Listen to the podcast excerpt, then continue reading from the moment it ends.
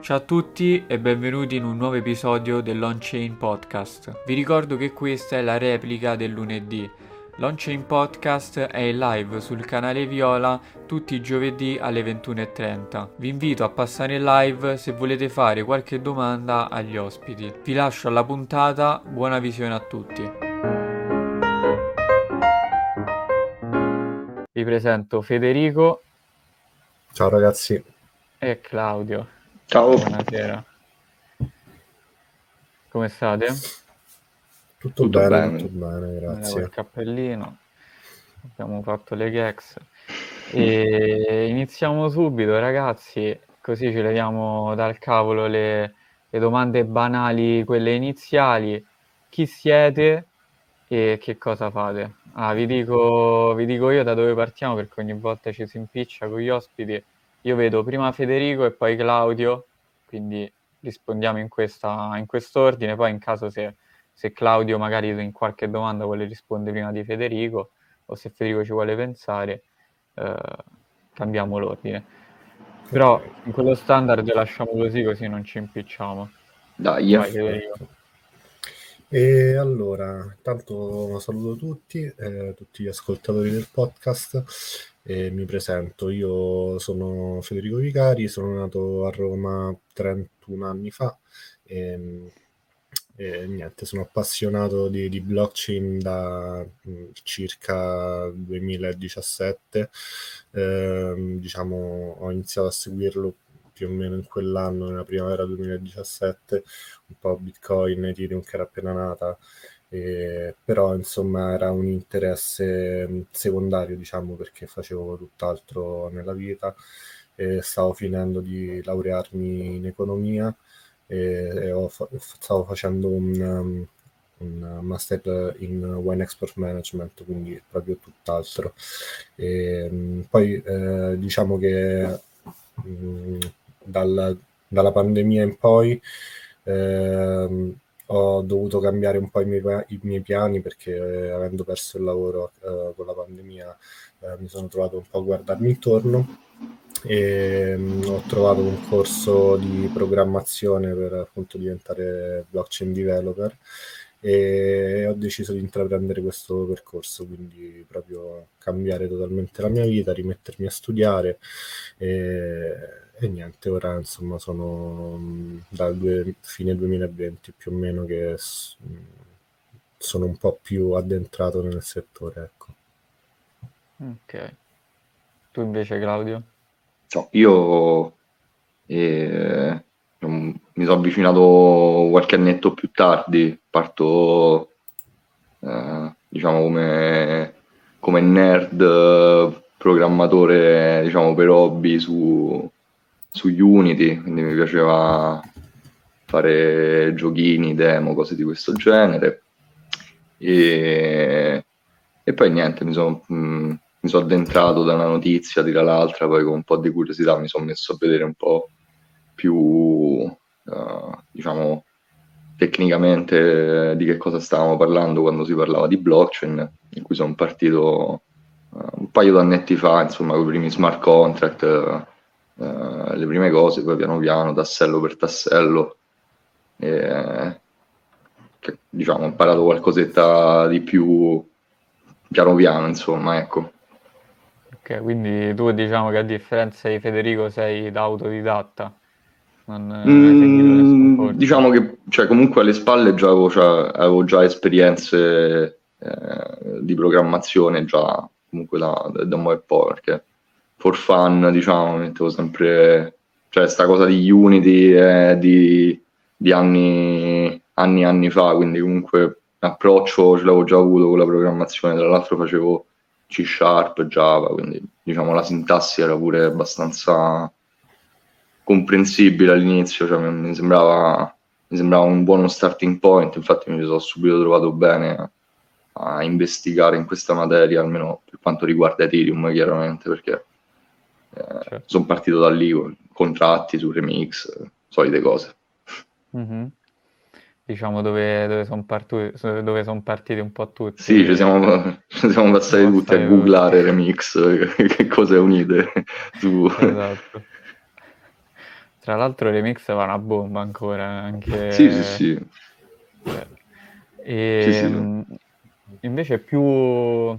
Cioè, andando indietro con la lente di ingrandimento, come, come vi approcciate a questo mondo della blockchain e delle cripto? Cioè, proprio quando lo scoprite? Mm. Ah, Federico. Ok, eh, sì, appunto come dicevo prima l'ho scoperto mm, nel 2017 appunto, però sempre un po' eh, ero interessato comunque studiando economia, ero interessato eh, da, da, Bitcoin di cui si parlava bene, insomma era um, una cosa nuova di cui non si capiva molto, ho provato a studiarlo, um, insomma da solo, però non avevo avuto gran, un grande successo. E poi insomma, continuando appunto a seguirlo eh, parallelamente a ciò che facevo, eh, è arrivato appunto questo punto di svolta che è stata la pandemia che quindi mi ha permesso di, di cambiare un po' i miei obiettivi e, e addentrarmi più, più nel profondo. Eh, a livello diciamo speculativo posso dire che sono entrato a fine 2017 forse inizio 2018 e su, su Ripple XRP per far capire quanto poco fossi addentrato ancora in quel momento. E sono entrato tipo a un prezzo che non ho mai più raggiunto tipo 2,80 dollari queste sono cose abbastanza comuni credo tra, sì, tra le persone che si avvicinano a questo mondo. Io lo, lo, sento tutti i giorni a chiunque chiedo come si è addentrato in questo mondo, la risposta è è sempre simile, in modi diversi, ma è sempre molto molto simile. Però dai, non demordere, XRP tornerà ai suoi alti di sempre prima o poi. Beh, ha vinto la causa comunque, più o meno. Eh. No, dovrebbe, sì, sì, sì. dovrebbe eh, essere libero di... di continuare il lavoro, insomma, ecco. Vedremo, non, non ci faccio più, diciamo, tanto affidamento. si spera per i fondi di Federico. E, e vabbè, io più o meno sempre, sempre quel periodo, diciamo, avevo già conosciuto, cioè già avevo dato un'occhiata alla blockchain in generale, proprio da, partendo da Bitcoin, ma un sacco prima, quando andavo al liceo, che ne aveva parlato un amico, ma insomma, diciamo, eviterei di parlare de, del treno perso perché ancora fa male eh, al tempo chiaramente non avevo capito di che cosa si stava parlando. Eh, poi, vabbè, tra una bull e l'altra, si vede com'è quando fai quando c'è la bull run, iniziano a trapere le notizie. Se una volta l'hai cercato, ti arrivano davanti. Quindi, diciamo, mi sono accorto che qualcosa stava succedendo, ma qualcosina l'avevo continuato a seguire negli anni, insomma. Però poi effettivamente a, a dedicarmi allo sviluppo mh, su, su sto fronte sì, soltanto da, dalla, dall'ultima, dall'ultima run, quindi da 2019-20, insomma, quel periodo lì. Mm-hmm. Ok. Al picco poi. come un po' tutti. Devo ancora trovare una persona che non si approccia come prima cripto Bitcoin. Comunque leggo questo commento dalla chat nessuno dice che le ha conosciute a casa di Silk Road e dico meno male, altrimenti qui ci chiudono il podcast con, con Silk Road. Eravamo e... stati anche noi. Fortunatamente, dai. E, ehm, quindi come siamo venuti a conoscenza di queste DH Roma? Inizio io, parto io. E anticipando agli spettatori che noi ci siamo appunto conosciuti a questo hackathon, che è stato il primo hackathon in Italia, giusto? Eh, eh sì. di H-Room, sì. E niente, io praticamente avevo visto questo annuncio, ho detto cavolo, fanno i TH Milan, non mi vado a Milano, partecipo ai TH Room, non, non calcolando minimamente che era un hackathon, poi eh, ricercando meglio ho visto che, che, appunto era un hackathon e, e che bisognava avere un team, poi becco un post su LinkedIn uh, di Federico, cioè totalmente a caso, raga, veramente. E non so neanche perché eravamo connessi su LinkedIn. Vabbè, io ogni tanto sparo, so. sì, sì, sì, sparo richieste a tutti.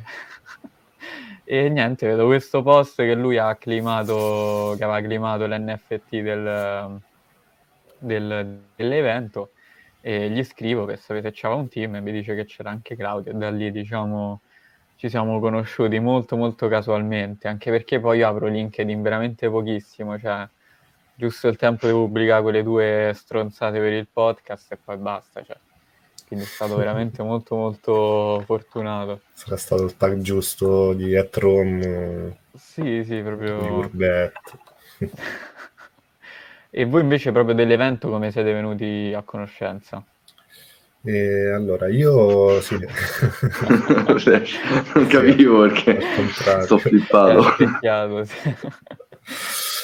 Eh, diciamo che io un po' che seguo i ragazzi di Urbet, ehm, in realtà no, loro è questa organizzazione per completezza di informazione di, di ragazzi, sostanzialmente una community che mh, fanno eh, educazione lato web 3, quindi eh, organizzano degli speech dove ci sono dei relatori e insomma eh, cercano di far avvicinare i programmatori, è abbastanza tecnico comunque come, come situazione.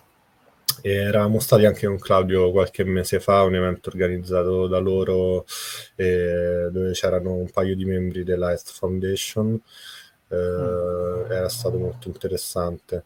Poi vabbè, io sono stato fuori Roma ne, negli ultimi 7-8 mesi, quindi eh, non, non, ho potuto partecipare più di tanto ad altri eventi, però poi quando abbiamo visto che organizzavano questo hackathon eh, ci siamo buttati, eh, ci siamo buttati insomma perché comunque era un'esperienza che non avevamo mai fatto dal vivo perché in realtà qualche hackathon ho iniziato a vederlo però di quelli online e, ehm, e quindi ecco, questo è il modo in cui ho conosciuto Etrom, grazie mm-hmm. agli organizzatori, insomma. Ok.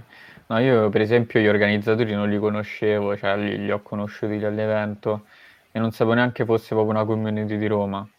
E, cioè, avevo visto, cioè, qualche nome mi era familiare, però poi cioè, non, non conoscevo effettivamente. E invece le tracce, voi avete, mh, avete, visualizzato prima le tracce e poi vi siete iscritti oppure prima vi siete iscritti e poi avete visto le tracce? Diciamo quelle che capitavano, capitavano. Sì, diciamo io sì. mi sarei iscritto a prescindere, eh, okay. però devo dire che comunque erano entrambi temi molto sentiti, insomma, da nell'ambiente blockchain, quindi ci sta, calzavano a pennello. No, sì, poi io soprattutto la privacy, cioè, mh, molto interessante come argomento. E mh, vogliamo, cioè, addentriamo un po' di più all'interno del, del discorso di quello che abbiamo poi portato, illustrando un attimo le tracce. Eh, non lo so, chi, chi, ci vuole parlare del, delle due tracce che, che, che ci hanno dato?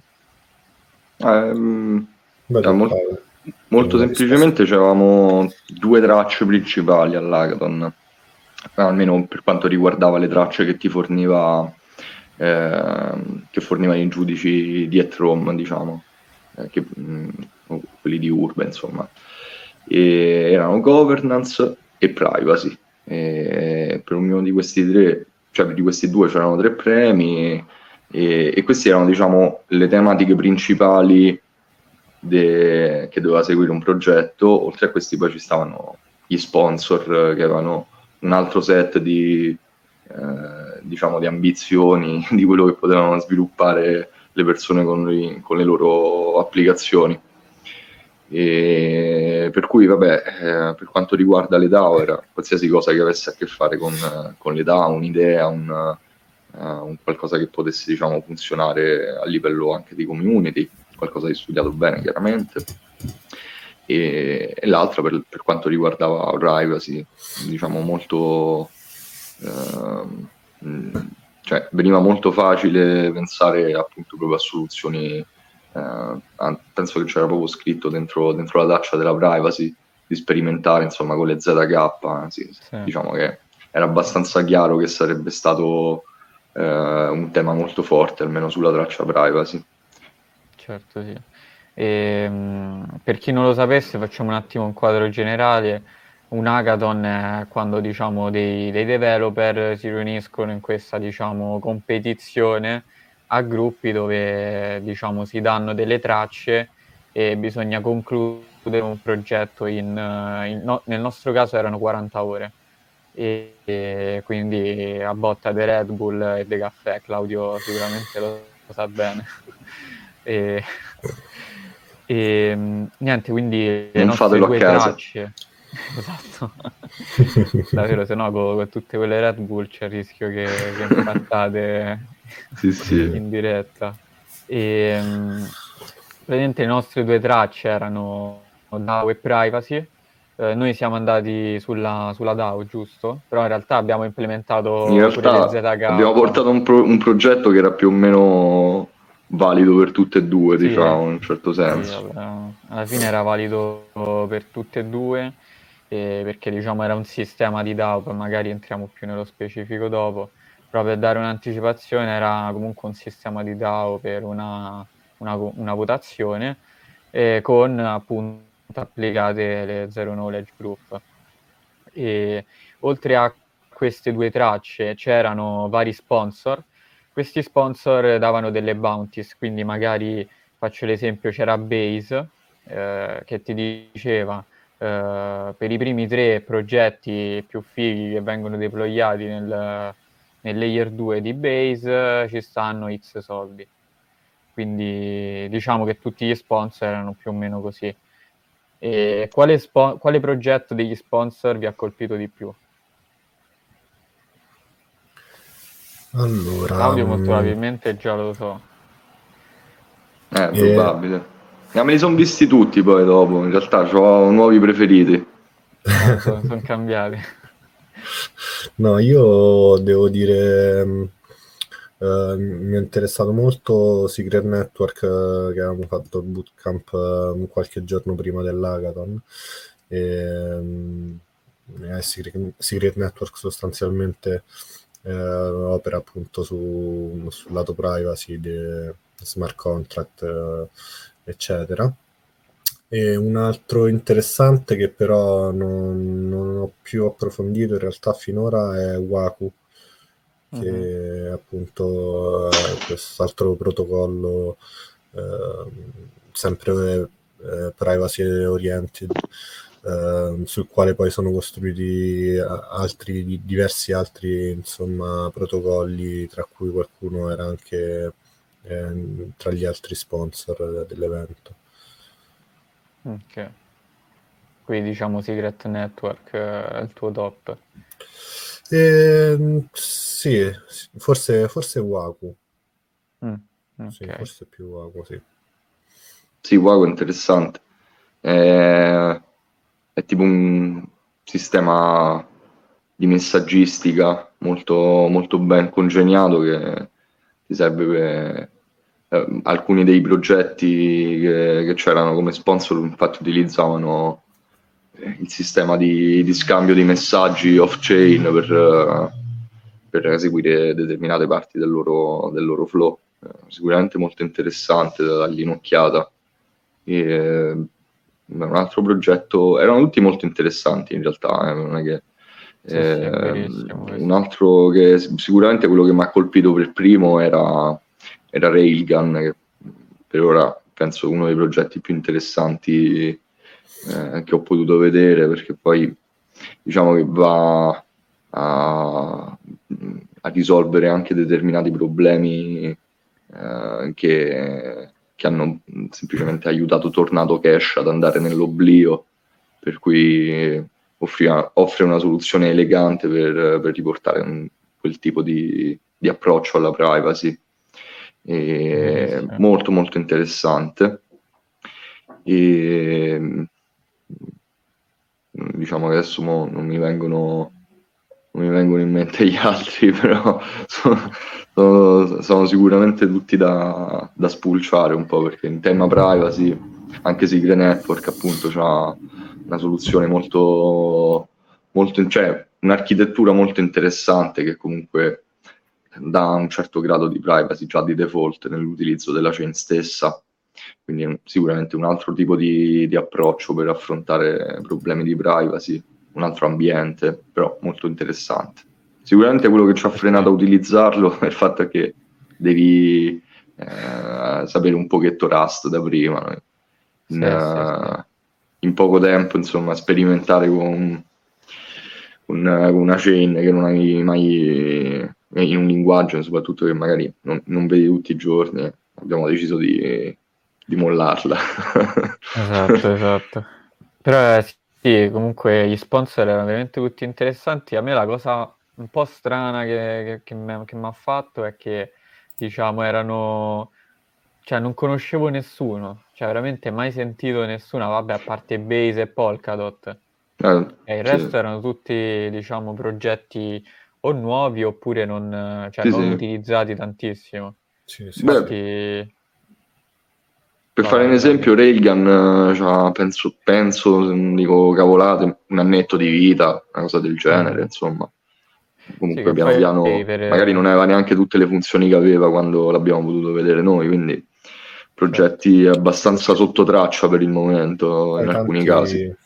Sono nati da, da hackathon tipo quello che abbiamo fatto noi, magari sono andati sì. a premio, hanno continuato a sviluppare il progetto e poi diciamo per adesso ce l'hanno fatta, quindi... È eh, bella cosa questa. Eh, sì, sì, sì, interessante. Poi sì, diciamo che comunque l'argomento della privacy, almeno a parer mio, è un, un argomento molto molto importante per, per, la riservatezza ovviamente dei propri dati, però purtroppo, e dico purtroppo, è un argomento che la gente purtroppo, cioè veramente si caga poco, cioè non, non è un argomento caldo, ecco, all'interno della blockchain, quando invece cioè, sono veramente progetti che, che, ti garantiscono una grandissima privacy e con grandi sviluppi dietro, cioè che magari vedi la tecnologia che ci sta dietro e dici cavolo, ma che, che drago hanno costruito. E quindi spero che magari uno dei trend della prossima bull run sia proprio la, la privacy, o non solo della bull run, ecco. E, um, entriamo nel, nello specifico più del, della traccia di privacy. E spieghiamo un attimo che cosa sono queste prove zero knowledge.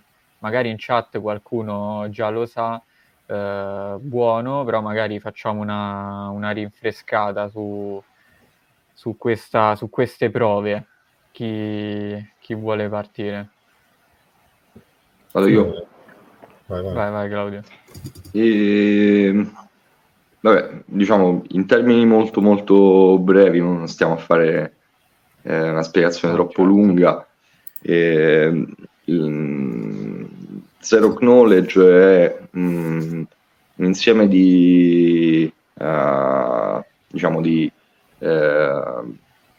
tecniche primitive crittografiche che possono essere utilizzate fondamentalmente per uh, uh, eseguire una cosa che è abbastanza complessa in realtà di per sé senza, senza l'utilizzo di queste ultime, cioè eh, provare a un altro uh, a un'altra persona, un'altra entità il possesso di un'informazione senza rivelare eh, l'informazione stessa, senza esporla in modo che possa essere per qualche perché ne so, devo eh, rivelare il, poss- il, fatto che sono ancora in possesso della ricetta della Coca-Cola, per dire, e, e magari voglio mantenere al massimo, anzi al minimo, la possibilità che, che qualcuno possa in qualche modo sapere qual è il mio segreto sostanzialmente, però passare l'informazione che quella prova è effettivamente valida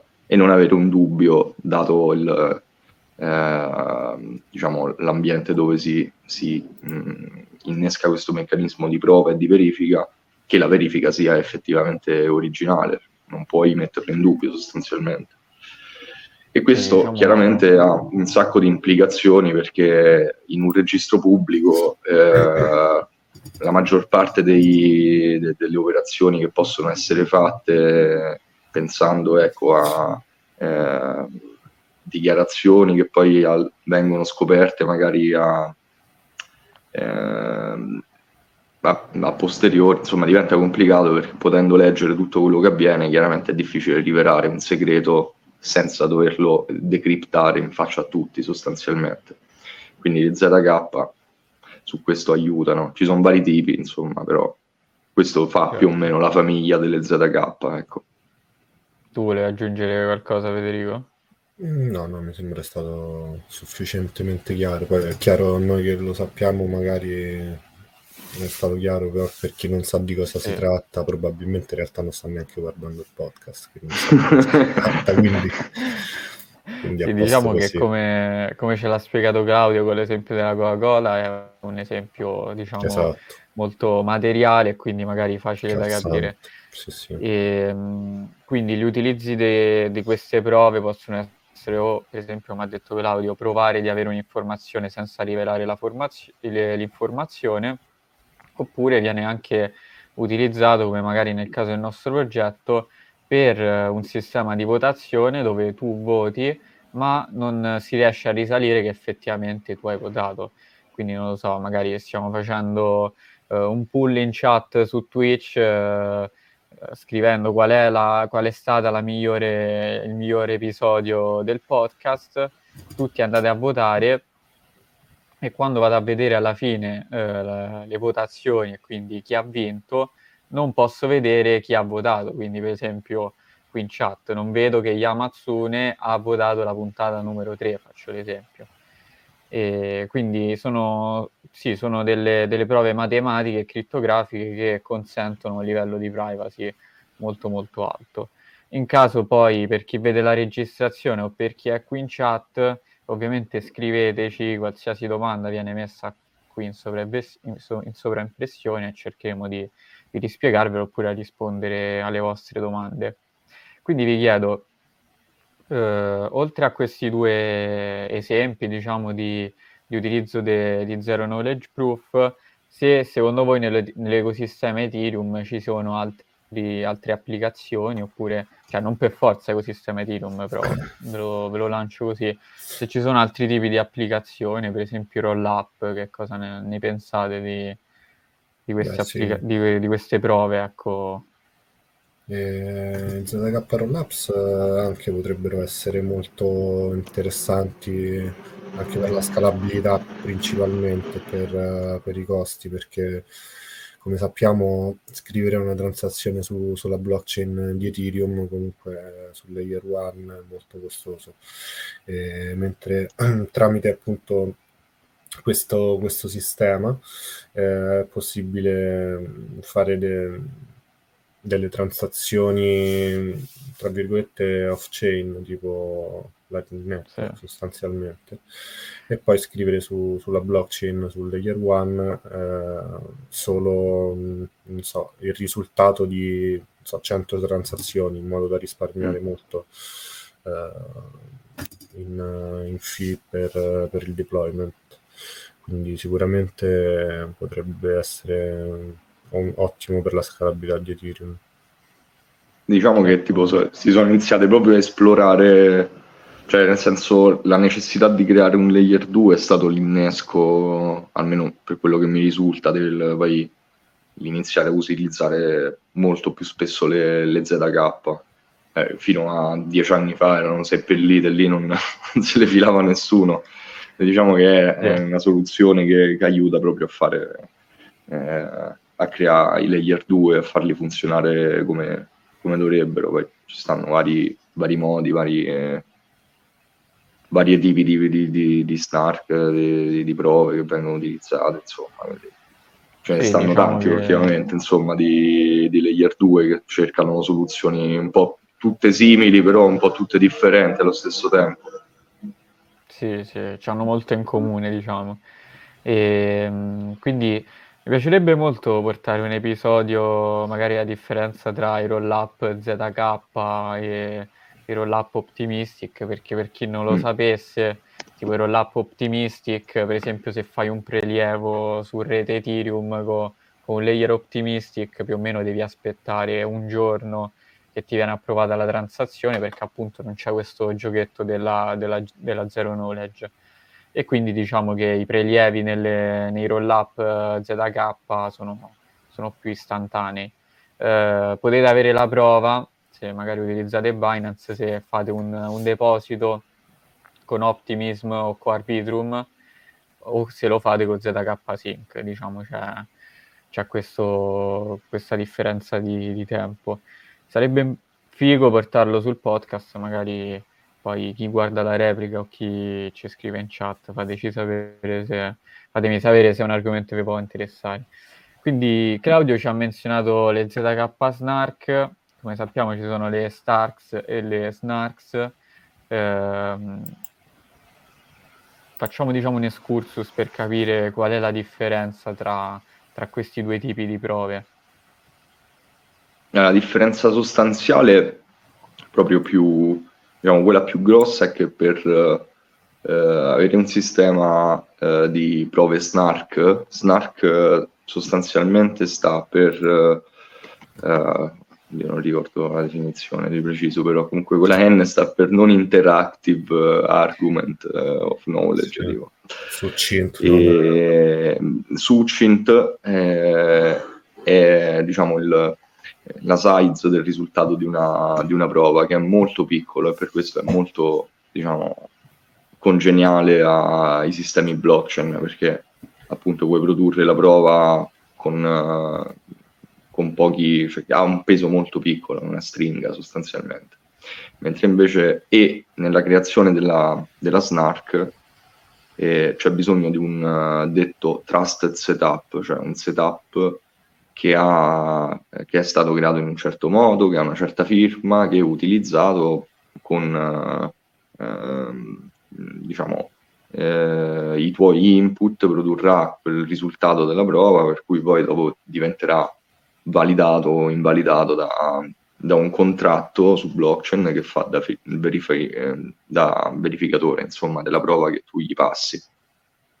Quindi per fare questo serve proprio questo detto trusted setup, mentre invece nelle Stark che ehm, al momento son- sono portate avanti penso da Starkware, ma comunque non, non sono ancora diciamo una, una realtà troppo vicina, sono molto più eh, diciamo eh, han- hanno diciamo un maggior tipo di scalabilità, però allo stesso tempo non hanno bisogno di un eh, cioè non, non prevedono l'utilizzo di un, um, di un setup di mezzo, per cui le cose sono un po' più complicate anche perché poi eh, per eh, raggiungere lo stesso obiettivo, ma senza un setup di mezzo, la size della proof eccede decisamente quello che tu potresti poi mettere effettivamente dentro, dentro una transazione in termini di, di costo proprio per processare la verifica.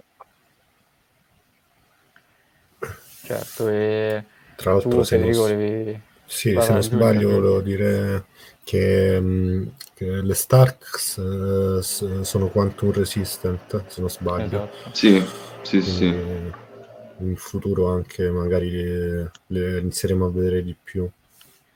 Sì, quindi diciamo in un linguaggio più, più apprensibile, diciamo, sono innocue agli attacchi con computer quantistici, quindi diciamo eh, le, le snarks sono più bucabili da, da questi tipi di computer che speriamo eh, vediamo il più, più lontano possibile, se no ci bucano tutta la crittografia. E, quindi secondo voi come cambia l'utilizzo e l'approccio delle, delle applicazioni all'interno di, di questi ecosistemi? Cioè, perché comunque si passa da un livello di privacy diciamo quasi nullo, dove sulla chain vedi praticamente quasi tutto, a un livello diciamo più avanzato. Mm, vado io.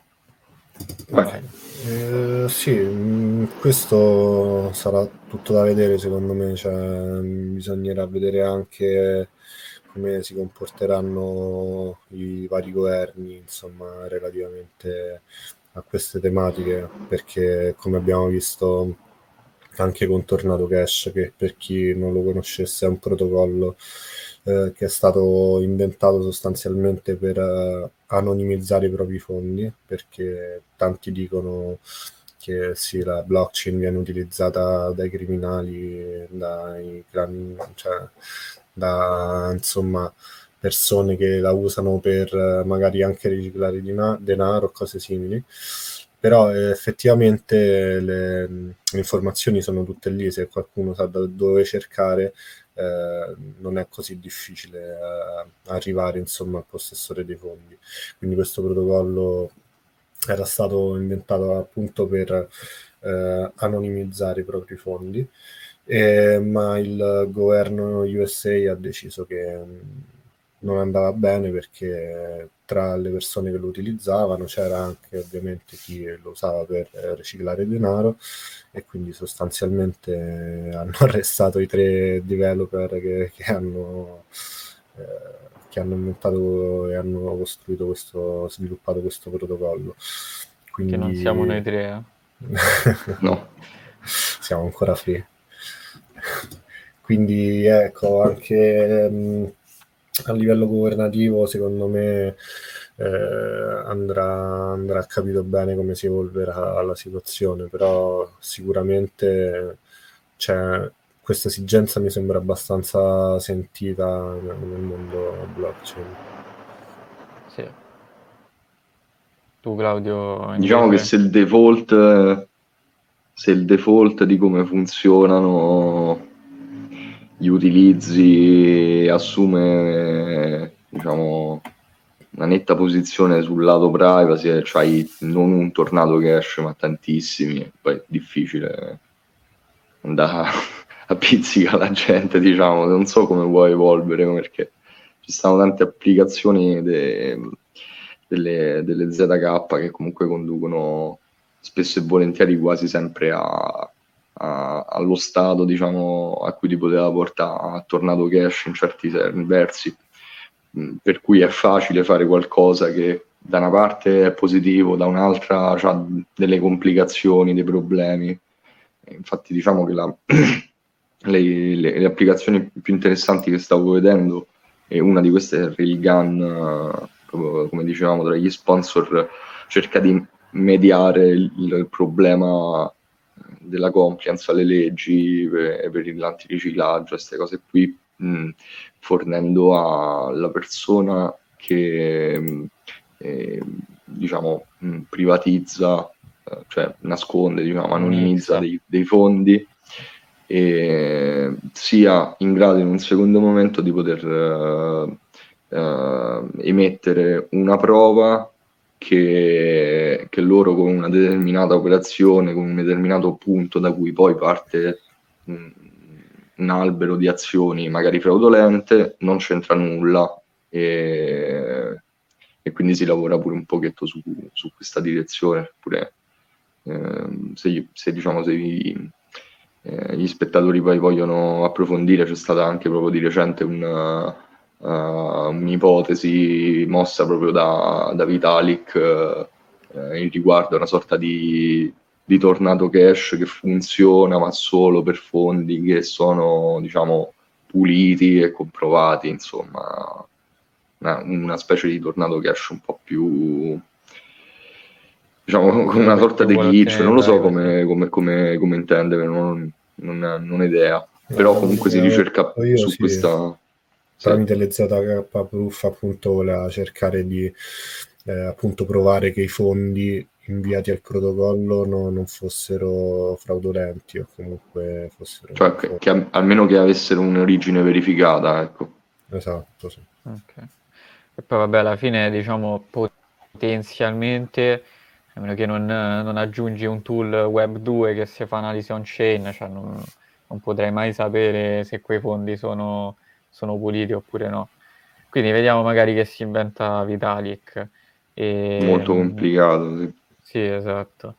E... Vi dico invece la mia eh, riguardo diciamo, a, questi, a questi progetti. che diciamo è un, un misto de, delle vostre opinioni e diciamo che è un, è un topic che serve per, per, gli utenti perché la privacy è, è importantissima ma che purtroppo fa storcere il naso alle istituzioni. Perché ovviamente chi ha il potere vuole il potere se introduci la privacy non, non c'è più potere.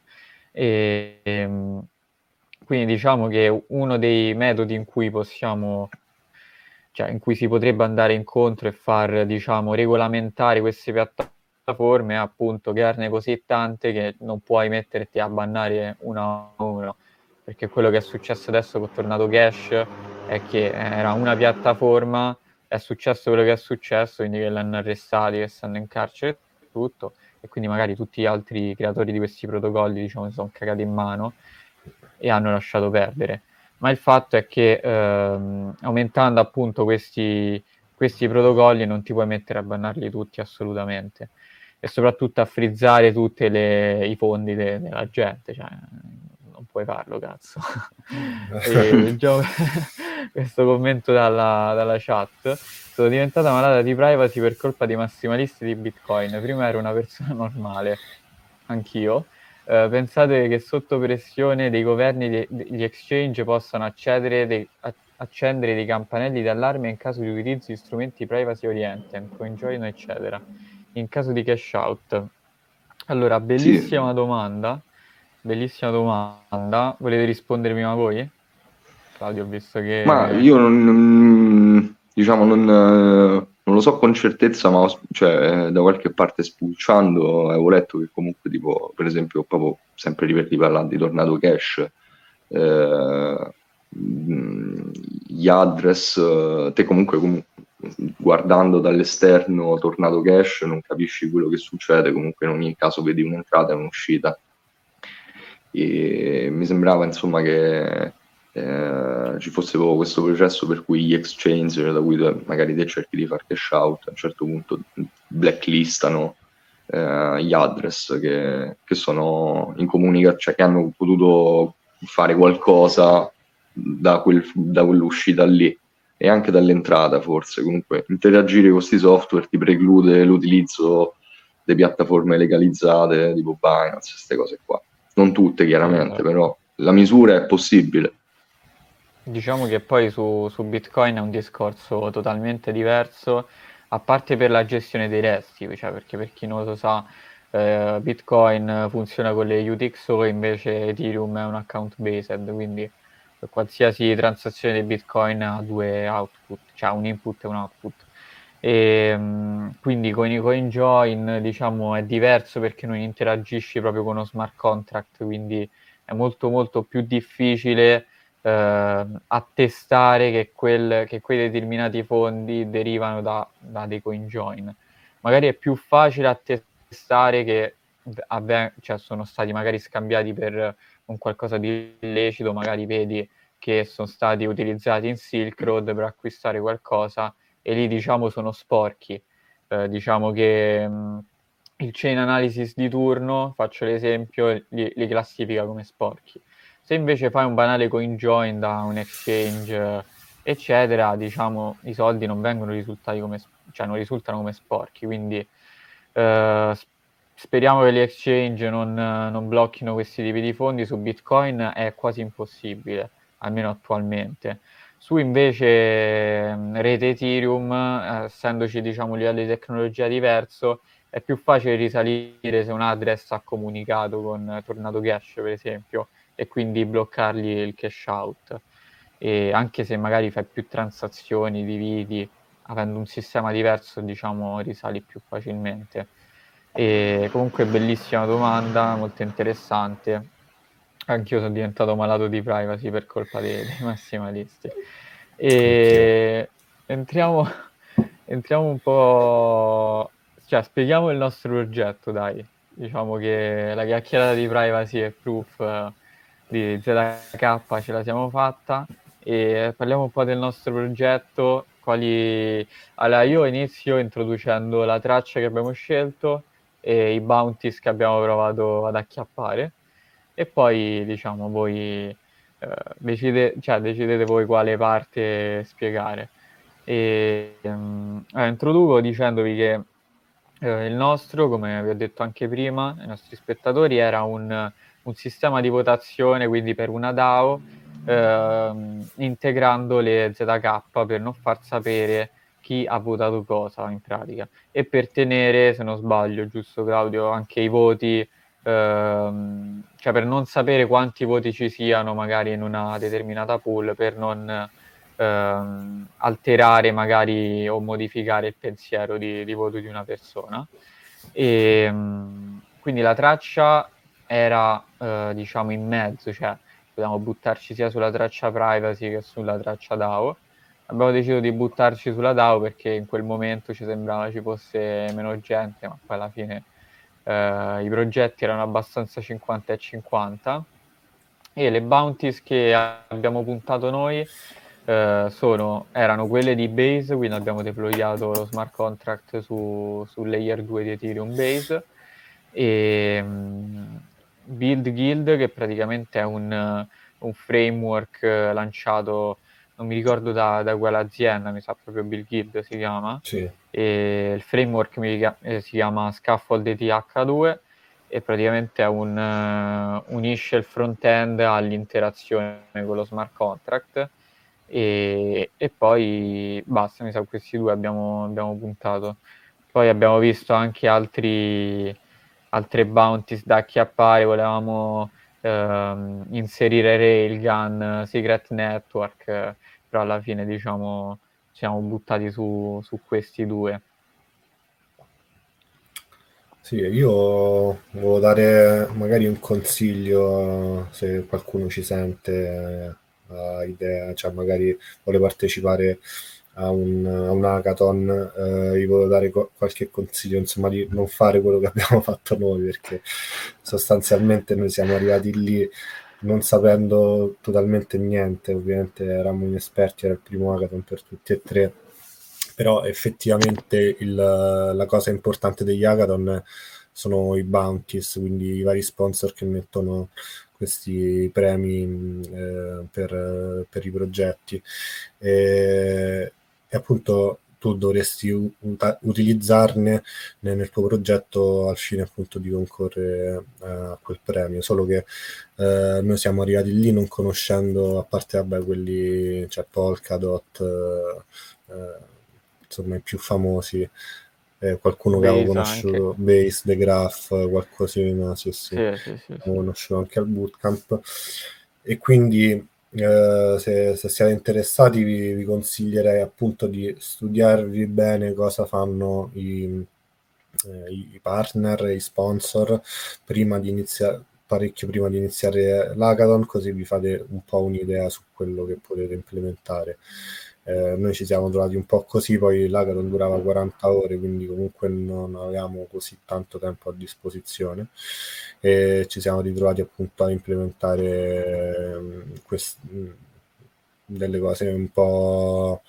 Cioè, ovviamente puntando meno sulle bounties, ma un po' più sull'idea, quindi eh, niente, poi diciamo... magari sì, sì, ci siamo trovati, scusa l'interruzione, proprio a partire da, da zero, cioè veramente esatto. a studiarci sponsor, esatto. capire come incastrare tutto. Mo diciamo che, che se... esatto, più che altro, cioè, se fossero stati dei sponsor conosciuti, almeno dici cazzo, so cosa fanno, so cosa integrano sì, sì. e vediamo soltanto i bounties. Esatto. Invece no, ci siamo proprio dovuti studiare le docs, eh, i progetti e eh. tutto e diciamo che sicuramente se, se l'avevamo fatto prima riuscivamo a incastrare qualcosina di più. Ecco. Sicuramente, sì, sì. sì, sì. Vabbè, sicuramente è cruciale.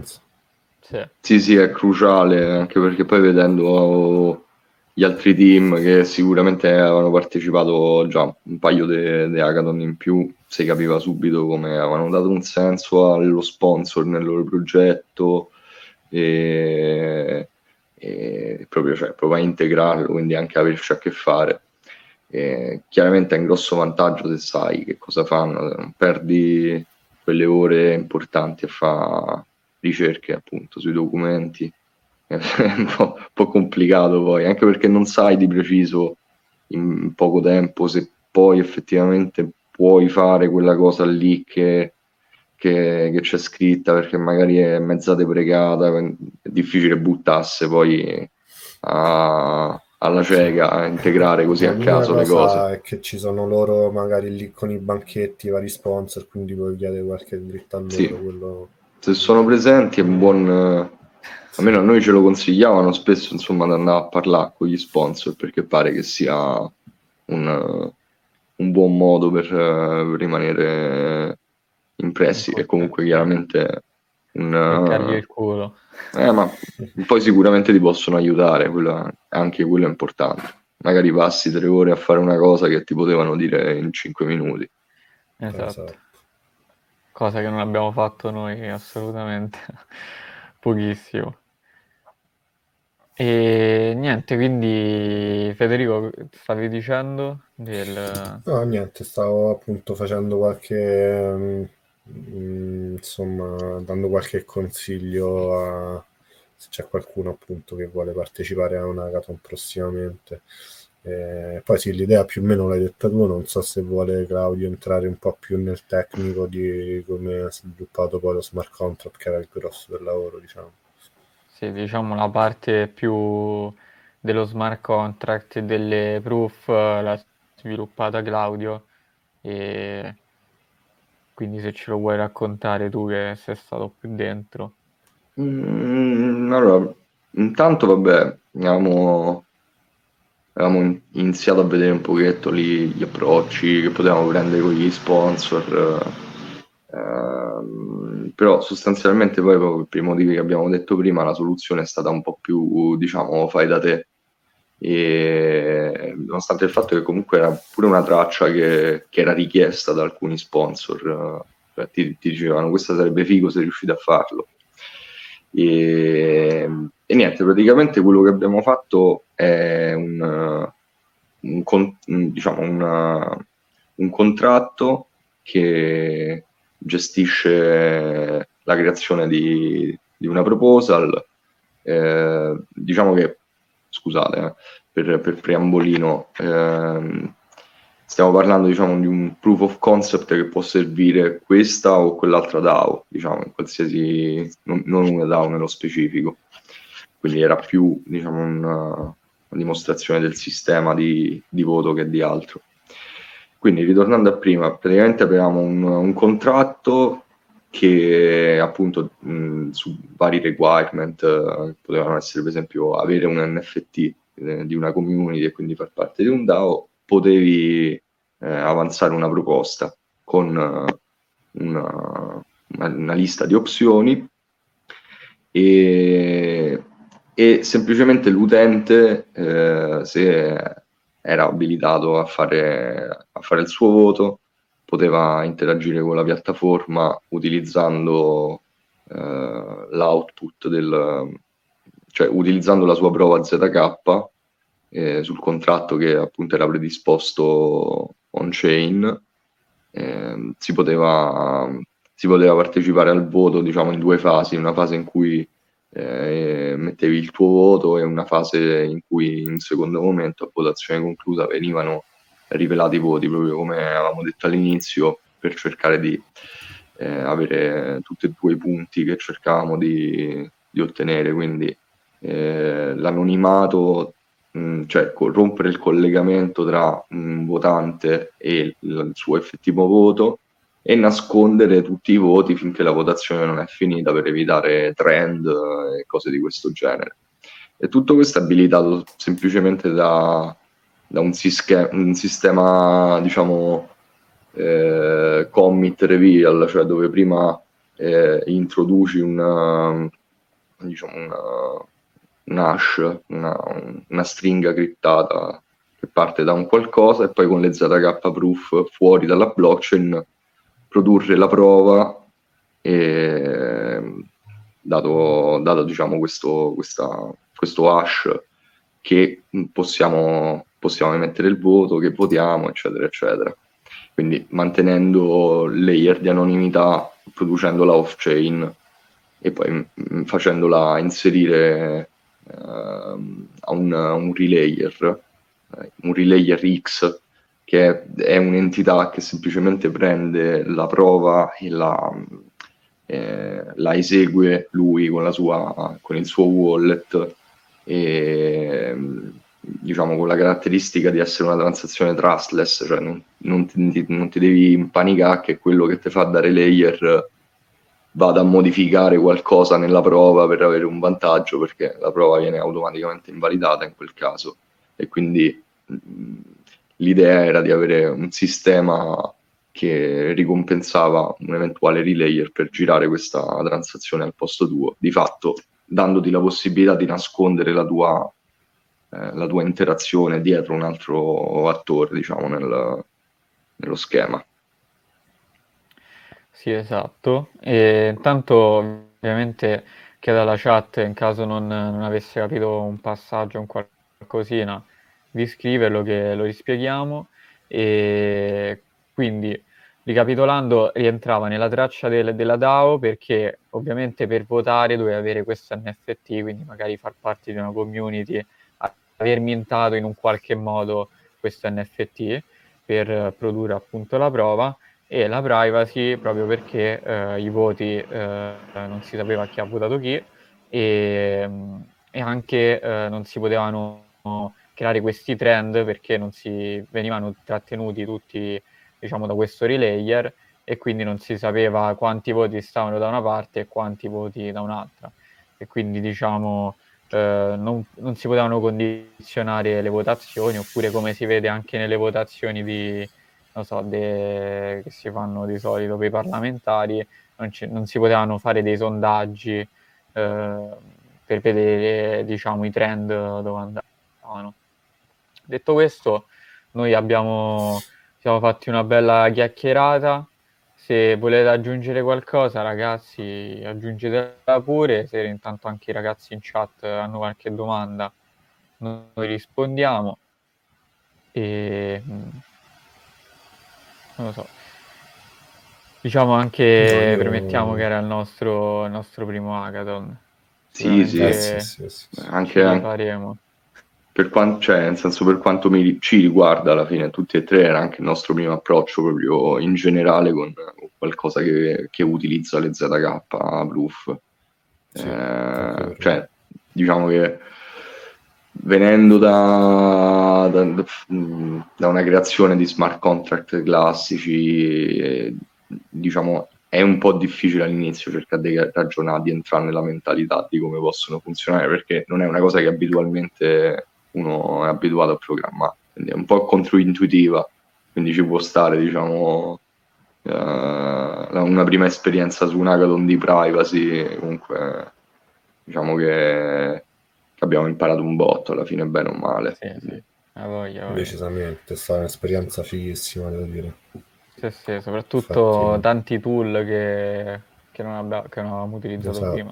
Mai sentito, mai Sì, sì, alcuni che che probabilmente inizierò a utilizzare. Oggi proprio per esempio stavo guardando Peanut eh, Protocol, che non so se ci ho fatto caso c'erano quegli sticker per prendere uh, testnet, ah, sì, sì, uh, sì, token testnet per uh, velocizzare perché è difficile eh, diciamo prendersi i testnet su Goerli per Ethereum.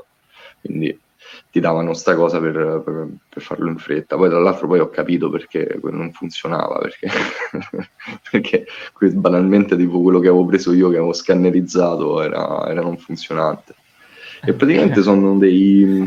cioè Peanut Protocol praticamente eh, utilizza una sorta di astrazione, cioè un sistema molto interessante. Io oggi me lo sono guardato, poi se qualcuno se lo vuole andare a vedere, hanno dei documenti abbastanza straightforward, cioè molto ben chiari, insomma. E, e, praticamente che cosa ti fa fare? Eh, tu, per esempio, hai, ne so, 10 Matic, eh, li devo passare a Davide, e invece di chiedere a Davide qual è il suo indirizzo, eh, se, se, me lo passa, magari non me lo vuole passare perché è mezzo che ci doxiamo a vicenda facendo una transazione, così io posso andare sull'applicazione di Pinut, poi posso anche farne una io con l'SDK, magari tipo. Ce ne potranno essere sicuramente tante che usano questo protocollo. e quello che faccio è in, in mandare sul contratto diciamo, che, che, gestisce questo meccanismo i miei 10 Matic e quello mi sputa sul front-end un, un link, un URL che io posso girare a Davide e Davide devi semplicemente tipo entrare dentro a questo URL e, e spigiare sul tasto claim, quindi se c'ha Metamask o cose del genere, insomma si connette e, e ottiene i fondi così, o se vuole può pure indicare un address eh, testuale, insomma scrive la sua, lo ricorda a memoria chiaramente, così. E la transazione viene eseguita gasless, per cui anche se c'hai un address uh, che sta a zero, tecnicamente può ricevere dei token uh, perché il costo del gas è pagato da, da, da, da, un altro tramite, non proprio un relayer, ma qual- qualcuno che fa più o meno la stessa operazione. E quindi tool di questo genere è facilissimo, che comunque magari li vedremo. Infatti, noi ci davano i volantini così come airdrop. Eh. È ottimo per fare tipo airdrop agli eventi senza eh, che, che, tutti quelli che partecipano si autodoxano per forza, insomma. È figo. No, molto molto figo, sì. Ci chiedono in chat quando sarà il prossimo Hackathon. E... Eh, 2024 è Roma. Sì, quello di Roma, Roma sì. sì. Però ce ne stanno tantissimi, fanno mm, diversi capitali europee spesso, quindi adesso eh. ce ne sarà uno a Lisbona a inizio novembre. Ce n'è uno gigante a Istanbul. Bravo, esatto, a Istanbul, Istanbul mi sa che figo. Tipo 700k di montepremi, sono tipo 40 sponsor di tutto e di più. Eh, lì, anche lì gli sponsor sono molto fighi. Okay. Beh, eh? un pensierino. Forse lì 100 dollari riusciamo a prendere, dai. Eh, boh, non lo so. Sono tanti partecipanti, stavo vedendo. Tipo 1200 sì. partecipanti, una cosa del genere. Saranno un botto no. di team. Pure i ragazzi eh... Mi pare che ho letto sul Discord che qualcuno andava. Sì, beh, sicuramente qualcuno andrà nei loro. Hanno... Eh beh sì, perché poi beh, lì veramente tipo guardato gli sponsor ce ne stanno veramente una marea di tu, tutti praticamente. E sì. pure lì ci stanno un sacco di progetti eh, che vale la pena spizzarsi perché diciamo che non è che fanno gli sponsor a caso a questi eventi, insomma, probabilmente hanno qualcosa di grosso comunque che durante il bear, che poi sono tutti progetti che durante il bear market eh, non si è filato nessuno. Per cui penso un po' tutti siamo rimasti con gli arretrati su, su tante cose perché durante il bear market ti interessi di meno, invece escono un sacco di cose che, che sono game changing. Verissimo. Va bene ragazzi, io vi ringrazio per essere passati al podcast. Grazie. È stata una bella puntata, finalmente una puntata molto, molto tecnica e speriamo di non aver annoiato troppo il pubblico, però dai, ho visto che ci sono stati molti spettatori che sono rimasti. Dai, Io, quando ho ragazzi... fatto così, però eh, mi sono accorto che non capivo che facevo così, devo sì, aver strappato una risata a qualcuno, dai. Beh, poi quando escono le clip sicuramente... Sì, clippato assolutamente. Io vi ringrazio ragazzi, ringrazio voi, ringrazio la chat per essere rimasta. Noi ci vediamo al prossimo episodio del Launching Podcast. Ciao a tutti. Ciao, alla prossima.